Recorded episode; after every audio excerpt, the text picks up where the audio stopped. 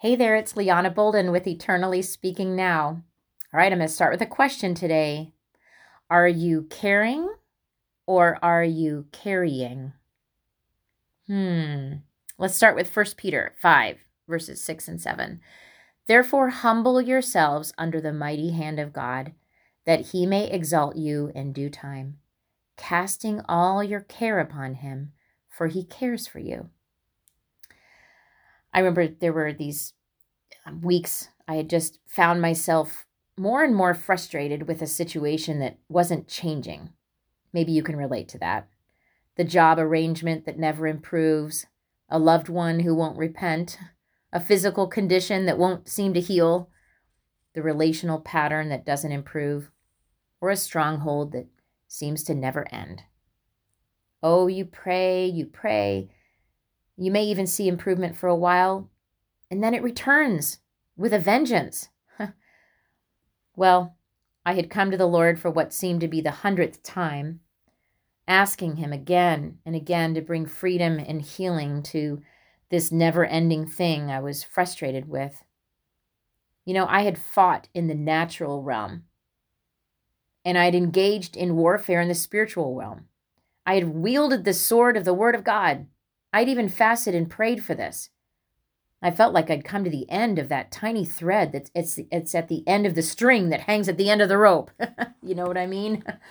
Why, Lord, why isn't this changing? Why does this persist?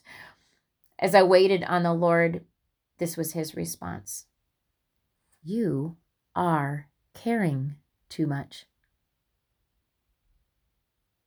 I sat there for a moment, a bit stunned, yet considering these words. I was caring too much? I was convicted, but I was also confused. Lord, I asked, isn't it good that I care? Aren't we supposed to care for others? I mean, the fact that I cared was driving me to pray, to intercede, and to show compassion. It was motivating me to seek solutions. He responded as if to say, Oh, yes, daughter, do care. That's my heart. But it's become an idol, and now you're carrying it. Cast it on me, for I care for you. Oh, God's word flooded me with truth as he reminded me that he cares even more than I do about the things I've been crying out to him about. He holds it all in his palm. He knows the end from the beginning. He's got everything taken care of. he can be trusted. Immediately, I went right into prayer again, but this time it was different. I finally cast it upon the Lord for Him to carry and to carry completely. And do you know what happened? Then came the freedom. No, the situation I was praying about hadn't changed and actually still is going on right now. But you know what has changed? My heart. My heart's changed and I'm free now. I'm free to genuinely care while no longer carrying it on myself, no longer desperately clenching my fists around promised deliverance. Instead, I'm freely casting my cares upon the Lord who cares for us and all those for whom we pray. He will deliver, but it will be in His timing and in His way. And His is always best. He can be trusted completely. Let me leave you with the challenge.